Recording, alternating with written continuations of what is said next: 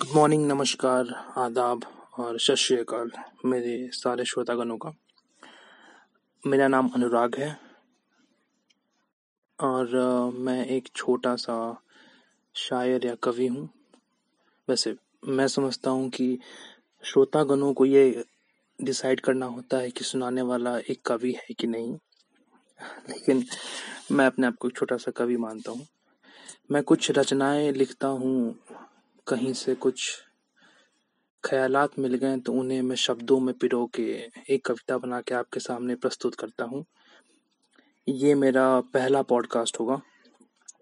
और मैं उम्मीद करता हूँ कि आपको मेरे कुछ लिखे हुए कविताएँ और शायरियाँ पसंद आएँगी।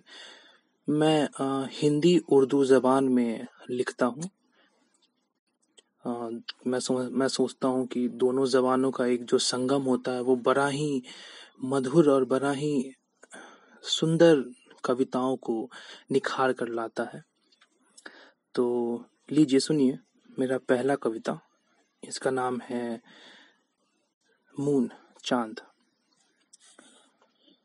सोचा उन्हें गुलाब दूँ, पर उनके गालों की हया से ज़्यादा लाल गुलाब कहाँ?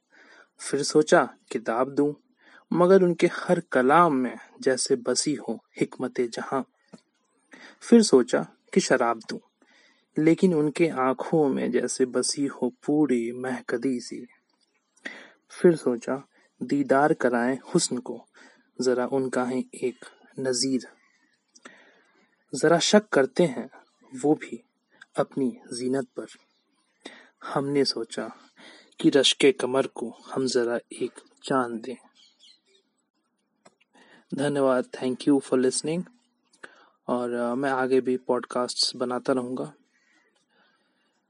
And have a great day thank you for listening